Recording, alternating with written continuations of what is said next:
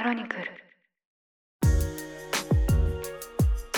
経済番組グリーンビジネスの時間です。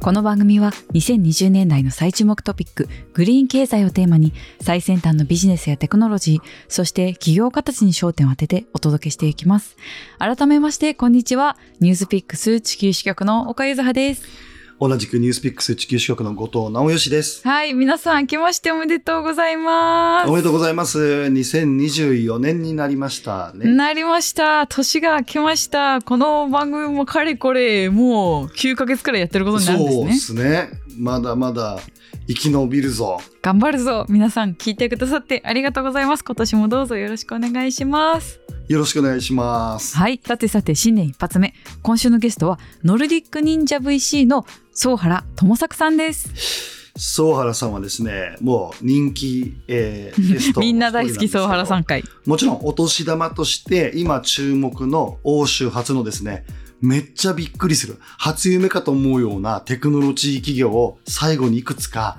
プレゼントとして紹介してくれています。ただしメインテーマは今日は EV と。2023はい年も EV 市場が騒がせましたけど、2024年世界のこの BEV のビッグウェーブがどうなるのか占うという点からもですね、まあ必聴な、まあお話をですね、今日総原さんがヨーロッパからしてくれています。ヨーロッパに住んでる総原さんだからこそわかるこの裸の伴った生の情報をぜひぜひいろいろ聞いていきたいと思いますそれではインタビューの様子をお聞きください総原さん明けましておめでとうございますあ、明けましておめでとうございます。おめでとうございます。よろしくお願いします。よろしくお願いします。よろしくお願いしますさあ、2024年も粘り強くグリーンビジネスレギュラーコメンテーターの総原さんですね、世界の動向を教えていただくわけですけど、新年一発目、今日のテーマを伺いましょうか。はい。あのーまあ、昨年も盛り上がったと思いますけども、今年もいろんな動きがありそうなので、まあ、欧州から見る EV、電気自動車の、まあ、事情というか、マーケット、テクノロジー、こういったところに今日はお話しできればと思います。よろしくお願いしますめっちゃ知りたいまずは、よろしくお願いします。欧州というと岡さん、電気自動車を割とこう進めたい先進的なエリアだというイメージが日本人からするとありますよね。そういうイメージありますよねもうガソリン車の新車販売しちゃいけないのみたいなトヨタ焦りみたいなそういうイメージを持ってね、ます、2035年までにガソ車販売禁止をする、えー例外を作るかどうかとかですね、フォルクスワーゲンがなんかもう本当に存亡をかけて頑張ってるとかですね、まあそういう話、うん結構聞こえてきますよね。実際のところどうなんですか？欧州ではこの EV 化っていうのは進んでるんですか？総原さん今おっしゃった通りで、えっ、と、ヨーロッパって、あの、やっぱし EV はすごい普及しているんですよね。まあ、世界全体でも多分中国に次いでの市場ですし、まあ、ヨーロッパもあれなんですよ。もともと自動車市場大きくて、まあ、年間のあの新車販売台数が多分千数百万台。なんで、まあ、日本の3倍ぐらいでかいですね。あるん、そうなんですよ。で、そのうちもすでにですね、EV の販売比率は全体ならしても2割ぐらいまで来てるんですよね。じゃあもう、えーと EV だけで毎年数百万台が売れるぐらいの市場にはもう育っていると。そうなんですよ。はい。おなので、中国の次のマーケットとして、えっ、と、もちろんその欧州も、まあ、イタリア、フランス、ドイツ中心に、あの、自動車メーカーありますし、まあ、日本、韓国、中国、アメリカの自動車メーカーも、まあ、EV をこぞっと投入して、まあ、欧州のマーケットを見てるんですよね。うん。で、ただ、政策主導ではあると。もちろんその環境主導だとか、民、民意主導とかっていうふうに捉えられることもあるんですけど、これはもう明らかにあの政策主導でして、まあ、今年の前半にそのまあグリーンニューディール宣言っていうのがあってですね、あのさ今おっしゃっていただいた通り。あ、昨年ですね。そうですね。で、2035年までに、まあ、いわゆるそのガソリン車、多分ハイブリッド含めるっていうことなんですけど、まあ、新車販売を禁止すると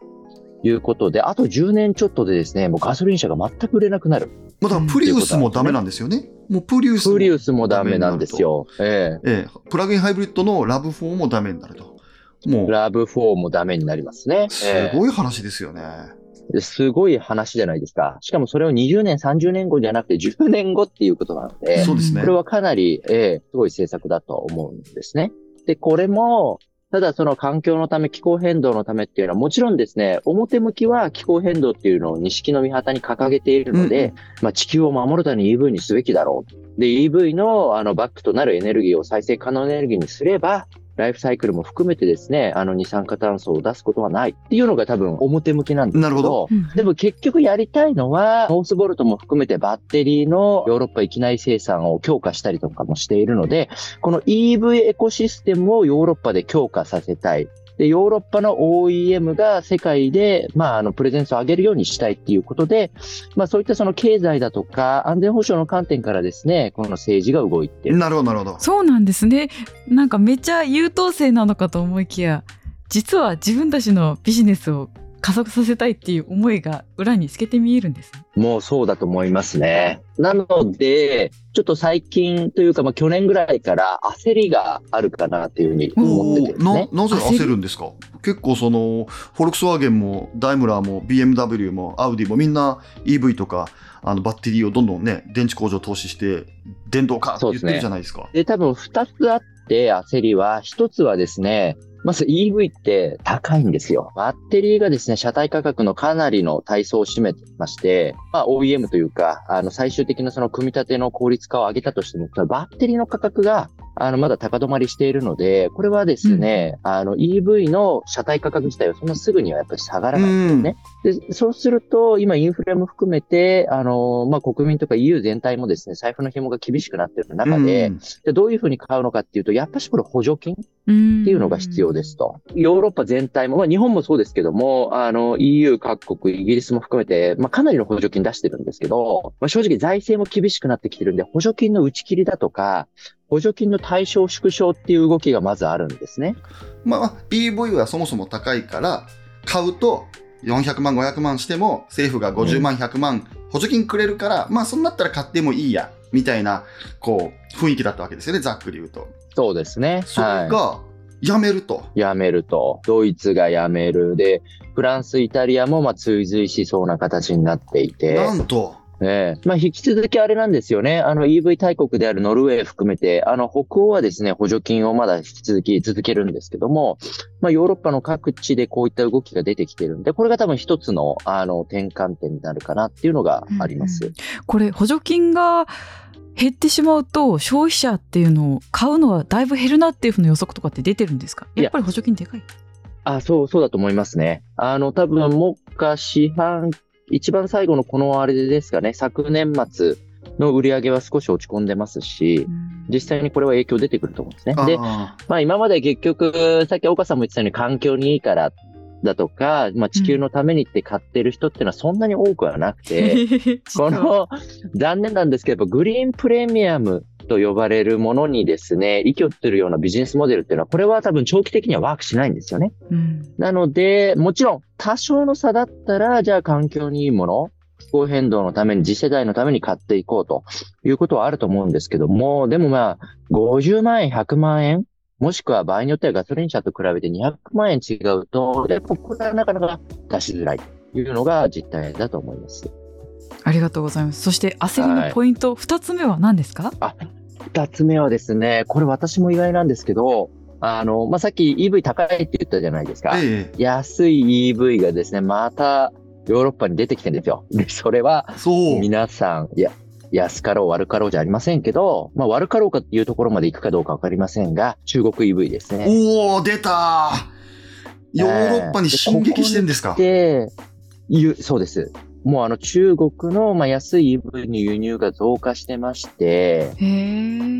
で、まあ、北欧でもそうなんですけども、例えばその EV 市場で一番、まあ、EV の販売率が高いノルウェーなんかでもそうなんですけども、まあこれまでずーっとテスラが大人気だったんですが、そのテスラにですね、追いつけは追い越せじゃありませんけど、BYD、出た中国のですね。電池も作ってるんですよね,、えーこのそうです。で、この BYD が絶好調なんです。絶好調。へえ絶好調これね、さっで、あ、きホームページ僕見たんですけど、うんうん安かろう悪かろうって言ったら絶対間違える。少なくとも形はめっちゃかっこいいっす。すげえかっこいいですですよねよ。見てくださいよ。これ、総原さんこれ、見てください。この。いやそう結構かっこいいですよねこれねすげえかっこいいですよ。うん、おしゃれですよね。うんちなみにこれ、うんなんで BYD 人気なんですか？その安いところがポイントなのか、実はそのなかなかコスパがいいじゃないってところなのか、なんか人気になってる理由とかってわかります？えっと、今のところは基本的には多分安いからっていうことだと思うんですね。。車体価格がまあテスラに比べてもかなり安いですし、ここは多分補助金もまだですね、この中国車も対象になっているケースが多いので、で、ここはやっぱ BYD がこれから盛り上がると思いますし、で、あまりにも売れてるんで、BYD ついにですね、ハンガリーに新工場まで作るんですよ。おー、来たー、ええで売れ、売れたらヨーロッパで工場を作る。見てください、これでまあこれも BYD あのアアット3ってこれちょっとモデル3的な響きをなんかちょっと漂わせてますけどね。かっこいいですよ、全然。僕これでホンダのバッジつけたら、りだな。全然わかんないって言ったらホンダの人にぶっ飛ばされると思うんですけど、これ、ホ ホンダの EV って言われたら、俺、ちょっとこのごつい顔とか、ちょっと、確かにね、後藤さん割とだって、ホンダのええアアキュラ？なんか乗ってました。そうですね、ホンダのなんか、アキュラのなんか、わかんないですけど、ホンダの e シビックだとか言っても、デザインだけだったらバッジ変えたらわかんないかもしれないぐらいかっこいいですよ。そうですよね。ちょっと私、本田さんとたくさん仕事してるんで、ノーコメントいや、いいですね。はい。はいいや、おっしゃる通りかっこいいんですよ。だから従来の中国車っていうイメージからもないですし、うんそもそも BYD っていう名前がですね、例えば今までの、あの、中国の OEM って上海なんとかとか、なるほど。あったんですけど、BYD って、あれ、パッと聞くとヨーロッパのどこかな、かなって思うじゃないですか。BMW みたいな感じってことですか？そうそうそう。ですし、いやいや、岡さん、それはない。それはない。BMW はいくらなんだ B しか合ってないですから、むちゃくちゃ合ってますよ。いや、でも、でも、BYD からどこも多分中国が連想されないですし、ハンガリー、ヨーロッパな、域内で作られてるってなると、まあ、その、ヨーロッパ車目線で見る消費者も増えると思うんですね。それはね、事実で、僕、北欧行った時にそもそも BYD のことね、結構多くの人はね、ビビッドって呼んでたんですね。ビッド、ビッドって。うんで最初わかんなくくて、で、中国系なのに、一見すると欧州っぽい中華 EV ってすごいいっぱいあったんですよ。例えば、MG っていう EV もあるんですけど、これもともとイギリスの自動車ブランドなんですけど、今もう中国資本なんですが、元、なんていうんですかね、イイギリスのブランドだっていうことで、みんなこうなんか欧州車としてすごい取り扱ってたりとかするわけですし、ボルボだってすでに中国資本ですけど、北欧では圧倒的に人気ですし、まあ、BYD も含めて中華感がね、全然ないんですよね。でもこれさっき総原さんがヨーロッパは実は自分たちの国のビジネスを押すために EV 化したいって言ってたじゃないですか。うんこの中国 EV の躍進ってヨーロッパ的にはどうなんですか？いや、もう、あの、明らかに、あの、明らかに想定外ですよねそう。明らかに想定外で。で、確か、あの、EU の委員長が昨年ですね、中国 EV はヨーロッパの補助金に加えて、中国政府からも不当な補助金を得てん得てるみたいなことで調査開始するっていう発言もしてたんですよね。え、ちょっで、と、それぐらいです確ね EU が焦ってるえ、じゃとあ。EU としては、自分たちが補助金ばらまいて、さあ、フォルクスワーゲン、アウディ、そのメルセデス、頑張れよと。お前らは電気自動車時代も世界のヨーロッパ車になるんだって、うんいっぱい餌をばらまいたら、その餌をいっぱいキャッチして食べたのは中国電気自動車だったってことですか？そうなんですよ。で、それを、で、それを少しまた変えるために、いろんなことをまた、あの、ヨーロッパはですね、矢継ぎ早に政策を考えていて、まあ、例えばさっき言ったそのグリーンニューディールっていうのは大枠を決めたということで、2035年までのまあ目標値を決めたんですけど、細かな施策で言うと、例えばヨーロッパってですね、様々な重要物資については人権 DD を強化すると。いうことで、この人権デューデリジェンスに耐えられないような素材については、まあヨーロッパでは使ってはならんみたいなことでですね、まあヨーロッパ域内の素材の調達を強化させたりですとか、あとは最近あの日本でもニュースで盛り上がってると思いますし、日本企業さんも対応を迫られてると思いますけども、CBAM ですね。カーボンボーダーアジャスメントメカニズムという、いわゆる国境炭素税と呼ばれるもので、まあ気候変動の対策が不十分な国から、まああのヨーロッパへの輸入品に対しては関税化しますよということで、まあこれも明らかにまあ中国含めた途上国狙いです、ね。なるほど。ということに加えて、バッテリーパスポートですね。ちょっとそれバッテリーパスポート今かなり力み入ってたんで、ちょっと深掘っていただいていいですか？これバッテリーパスポート。これバッテリーパスポートって、あの、まあ、EV で、えー投入されるですね、まあ、車載電池ってあると思うんですけど、この車載電池をライフサイクルすべてにおいてですね、あの、まあ、どこで素材が、あの、作られて加工されて、えーで、最終的にバッテリーまで行くかっていうのを全てトラックするようなものなんですね。まあ、これはブロックチェーンベースでやるのか、ブロックチェーンベースじゃないでやるのかっていうのはまだ議論があるんですけども、実際にヨーロッパで使われるバッテリーについては、あの、全てトラックしていこうと。で、これはあの CO2 のですね、あの出ているものがどれぐらいなのかっていうのもそうなんですけど、実際に不当にですね、搾取された上で、まあ素材が加工されたりしてないのかっていうのを見ていくということなので、これはですね、BYD もまあまあ大変だとは思うんですよね。バッテリーパスポートって今のビジネス文脈で見るとですね、もちろんその大義名分としては、あパスポートっていうぐらいですから、君はどこで生まれてうんどこからどこに来た、誰それの誰米だと、ちゃんと身元を証明しなさいってものだと思うんですけど、ビジネス的な狙いとしてはやっぱりその身元不明な材料を使って安くしているやつを最終的には叩き出すことができるルールとして仕込んでおこう、みたいな狙いがこのバッテリーパスポートにあったりするんでしょうか？そうですね。あの、車載電池ってまあ様々な素材必要、必要になってきますけども、まあニッケルですとかコバルト、リチウムみたいな素材っていうものはヨーロッパでもいくつかまた出てくる。ええまあ素材も加工も製造も組み立ても全部ヨーロッパでやってほしいっていうことだと思います。ただこの BYD も多分バカではないというか、いろんなことを考えていて、まあさっき岡さんがその BYD がなんであの売れてるんですかっていう話あったと思うんですけど、まあ、一つはもちろん、あの、まあ、価格が安いということと、まあ私自身もちょっと BYD のユーザーではないんであれなんですけど、人から聞いてるところですと、電池の長持ちがあるみたいで、あの、航続距離が比較的長いらしいんですね。いいですね。普通にいいじゃないですか。ですよね。うん。いいそうですね。普通にいいじゃない 普通にいいじゃないですか。い、いいですよね、こえれ。えええでこれってだから BYD が、あの、ちょっと少しバッテリーが、通常のまあテスラの円筒型とは違って、まあブレードバッテリーって呼ばれてる、こう、縦の長いですね、バッテリーセルを彼彼ら持っていてですね。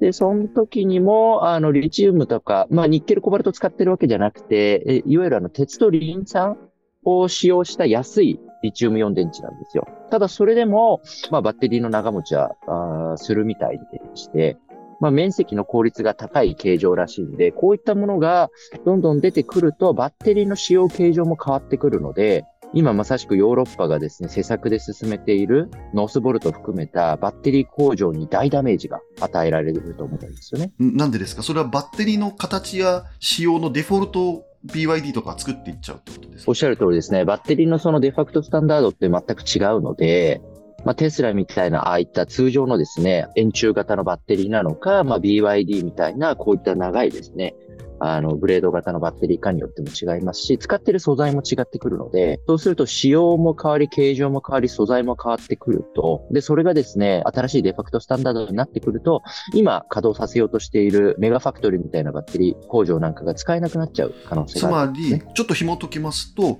ヨーロッパは自分たちで EV のバッテリーを作り、自分たちの当然ヨーロッパのメーカーを後押ししたいわけなんですが、BYD があまりにも優れていて、安く、えー非常に性能のいい電池を使った EV いっぱい売っちゃうと、あっちの方がいいんじゃねっていうことで、どんどんどんどんビジネスが流れていくと、ヨーロッパがせっかくこだわって作ったヨーロッパ産ギガファクトリーとかの形とか素材とか仕様っていうのが時代遅れにされちゃう可能性があるっていうことでしょうか？そうですね。やっぱし、あの、ヨーロッパのメーカーがヨーロッパで作り、あの、ヨーロッパで雇用してほしいっていうのがもちろん、あの、ヨーロッパ側、EU 側の目論みですけども、まあ、これが崩れる可能性がありますし、恐ろしいですし、ちょっと米国もあれですけどね、今、まあ、中国にちょっとフォーカスしましたけど、ヨーロッパから見ると、やっぱその米国の動きもですね、あの、見過ごせないんだと思うんですよ。えーまあ、米国の場合って、よく、えーニュースピックスさんでも話題になりますけど、IRA、えーインフレ抑制法があるじゃないですか。まあ、インフレ抑制という名の、まあ、気候変動といいますか、グリーンインパクトを、まあ、進めるための、まあ、補助金政策ですけど、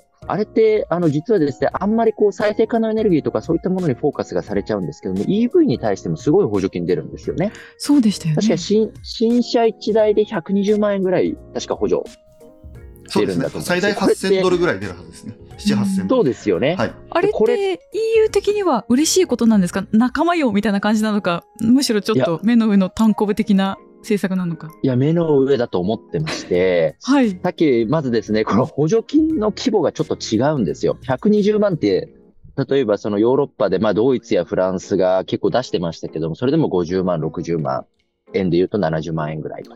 いうことなので、倍以上のまず補助金。いうのがばらまいてるということですし、やっぱりその米国はですね、アメリカファーストじゃないですけど、やっぱ対象をすごい絞ってまして、少なくとも、えー、補助金かける EV の新車については車の製造がまず米国で行われてるということ。で、加えてですね、あの、電池の材料、ここまた材料のとこ行くんですけど、コバルトニッケル、リチウムみたいなもの。これを加工している場所が、米国の FTA 締結国に限定されてるんですよ。で、ヨーロッパとアメリカって FTA 締結しないんですね。つまり、ヨーロッパ産の EV というのは、アメリカのばらまき祭りの対象外であると。そうですね。あの、もう少し細かく言うと、ヨーロッパで電池の材料が加工されてた場合にはこれダメなんですよ。で、これは明らかに、日本は確か特別枠で、あの、外交の力だで特別枠獲得したと思ってますけど、まあ、中国と欧州の締め出しですよね。明らかに。欧州的には EV 進めていいこと全然ないじゃないですか。なので、転換点がですね、今年来るんじゃないかなとは思います。どういった政策をしていくのかですとか、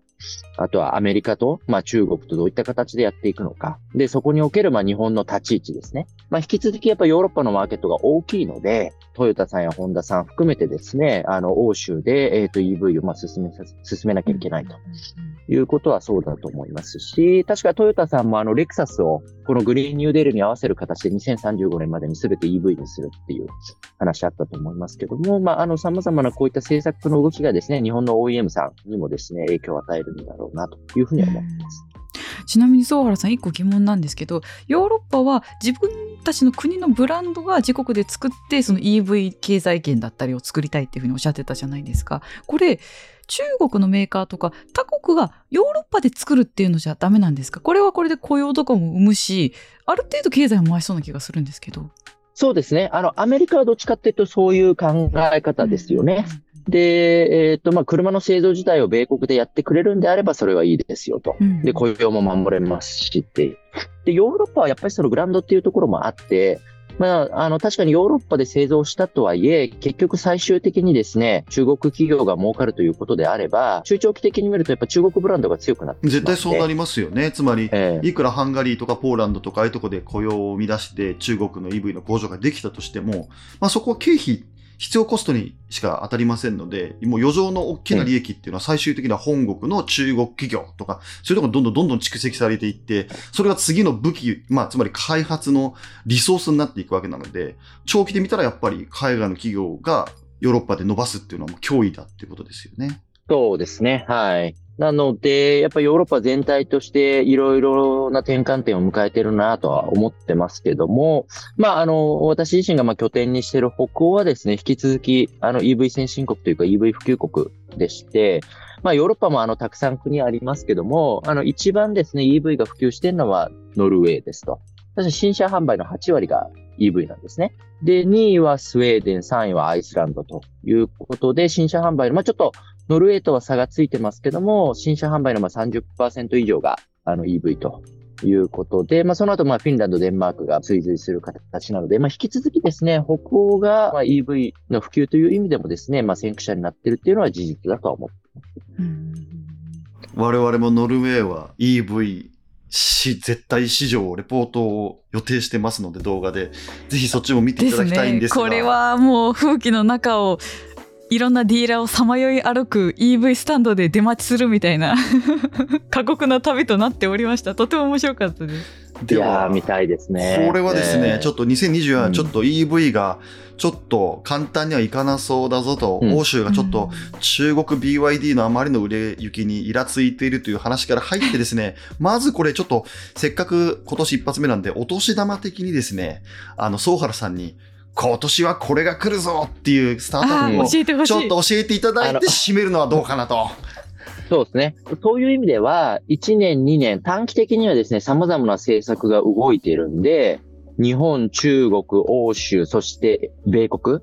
この EV を取り巻く環境っていうのはいろいろ変わってくると思います。ただ、ただですね、あの、新車の販売が少し、EV の新車の販売が落ち込むとか、そういったものは出てくると思いますけども、長期なトレンドで、車の電動化がですね、あの、阻まれることはないと思うので、そこは多分変わらないと思うんですね。で、変わらないですし、まあ私自身何かこう政策通みたいなこと今喋ってますけど、私自身はあのベンチャーキャピタル投資家なので、あのスタートアップをたくさん見てる限りですけど、やっぱしこの EV に関連して、インフラも含めてですけども、あのスタートアップっていうのはかなり多く出てるんですよ。で、それをいくつか最後なんでご紹介させていただくと、やっぱりまあ先ほどまあ北欧 EV 先進国っていうふうになってますけども、あの EV が普及するのにやっぱり一番大変なのってチャージングステーション。チャージングがこれがやっぱめんどくさいじゃないですか。スウェーデンのですね、エロンロードっていうスタートアップは何やってるかっていうとですね、まあ高速道路みたいな専用道路を作って、そこを走ってる間に給電する、充電するという仕組みを作ってるんですよ。走りながら？走りながらです。めっちゃ便利じゃないですか。いやいや、実際、またまたまたまた。実際にもうできてるんですよ、何個か6個。え、初夢じゃなくて、いや、僕にちょっと聞いてほしい。世界初めてですよ。世界初の宮殿道路。例えばじゃあ、日本で例えるなら、東名高速の、まあ、渋谷から乗って、あの、ガーッと厚木の方に向かっていると。で、走りながら、その地面の下から何かが、何かが起きて、走ってるのに、電池が上がるみたいな場所があるってことですか？そうです、そうです。電気道路ですけど。えー、えー、はい。で、これ、これは世界初の実証が開始されて、去年一回実証終わったんですよ。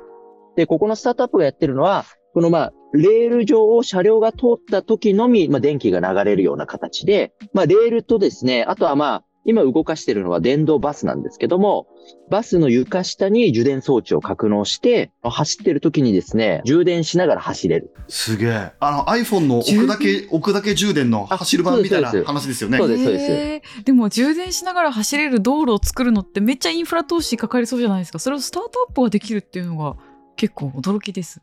そうですね。あの、スタートアップ自身、このまあ、あの、エレンロードっていうスタートアップ自身は、その装置を作っていて、うん、で、あとはもちろん自治体との協力でやっていくんですけども、うん、で、ただ、ある自治体の、まあ、ある一つの幹線道路、そこを走ると、まあ、充電ができるっていうと、これはかなり嬉しいじゃないですか。いやー、嬉しい。いけてる。通りますよ。多分、最初乗用車までやるの無理だと思うんですけど、うん、例えば電動バス。とかだったら、バスが乗り場で乗客待ちをしている間にも充電ができるわけですよ。これでも、消費する電力より充電する電力が大きいってこともあり得るんですか？あり得ると思いますね。だそこはちょっとどこまでバッテリーに蓄電できるかっていうことだと思いますけど、うん、ただ、そういった未来が、まずスタートアップの世界から出てきてるっていうのがスウェーデンです。面白い。ノルウェーでもだって充電待ちのステーションの人たちが寒そうでしたもん。30分くらいやっぱ時間かかるんでね、ね、嫌そうでした。そうですよね。これねそう。岡さんには全く関係ないけどスーパーファミコンに F0 っていうレーシングゲームがありましてね。知ってます？ありましたね。ありましたね。F0 っていうのがね、この床が光ってるとこ走るとチャージングされるんですよ。あれを思い出しましたね。すいません本当。スーファミ世代の方私の声を届いてますか ?F0 ってあの、ファルコンですよね、ファルコン。あの、はい、知ってます ?F0 って。あの、なんか、マリオカート。あの、キャプテンファルコン。キャプテンファルコンが出てきた。はい。なので、ちょっと、僕の中ではゲームの世界の話が現実化しているという、ちょっと テンション上がる話だったんですけど、あもう一個テンション上がるのえ、お願いします。お願いします。お願いします。今、スウェーデンだったじゃないですか。で、もう一つはですね、そうですね。まあ我々とも非常にあの、関係の深いスタートアップなんですけど、オランダなんですが、ロクシスっていう会社がありまして、ロクシス。で、このスタートアップは何をしてるかっていうと、まあ、さっきと同じです。まあ、充電なんですけど、充電インフラの一つとして、ロボットアームを使って充電を自動化する、あの、ロボットアームを作ってるんですね。で、今、まあ、レベル4レベルでいくと、まあ、サンフランシスコみたいなロボタクシーは出てきてますけども、例えば、まあ、マイクロバスとか、あとあの、決まったルートで走るものだと、ま自動運転車が増え始めてるじゃないですか。で、えー、特に、まあ、この前インタビューいただいたエンライダーもそうですけども、人を運ぶじゃなくて物を運ぶっていうと、やっぱ自動運転化しやすい分野があるんですね。でも、そこ自動運転したときに、これが、あの、例えば、電気自動車の、まあ、電気トラックですとか、電気バスだったときに、運転するのは自動なのに、充電するときに人が必要だったら、そこって最後完結できてないじゃないですか。だから、充電も自動化させるために、あるところに、まあ、そうですね。自動運転のバスとかトラックがすると、もう充電も完全にですね、あの、自動でやっていくっていう、まあ、ロボットがやってくれると。ということで、アームが、アームが出てですね、その電池の、まあ、充電するポイントを見つけてピタッと充電。これ、いうのがあって、人間なら簡単にできるけど、ロボットにやらせようとするとすごい大変なやつじゃないですか。おっしゃる通りです。で、アクチュエーションのレベルが非常に高いんですよ。まあ、我々も現場見てますし、あ実はヨーロッパの OEM さんですとか、あの、物流業者が使い始めてるんですよ。なるほど。えいや、素晴らしいですね。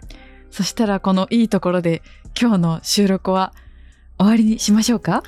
そうですね。あの、欧州のはい EV が揺れてる話と、ちょっと未来感あふれるお年玉スタートアップ情報、あの、総原さんからいただきました。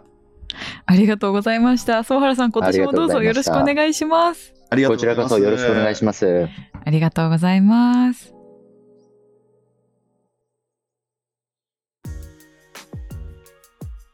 それでは続きは次回にしましょうか。経済番組グリーンビジネス、ここまでお聴きくださいましてありがとうございました。番組の感想は、ハッシュタググリーンビジネス、すべてカタカナでツイートいただければ嬉しいです。この番組は毎週1回木曜日に配信されます。それでは次回もどうぞよろしくお願いします。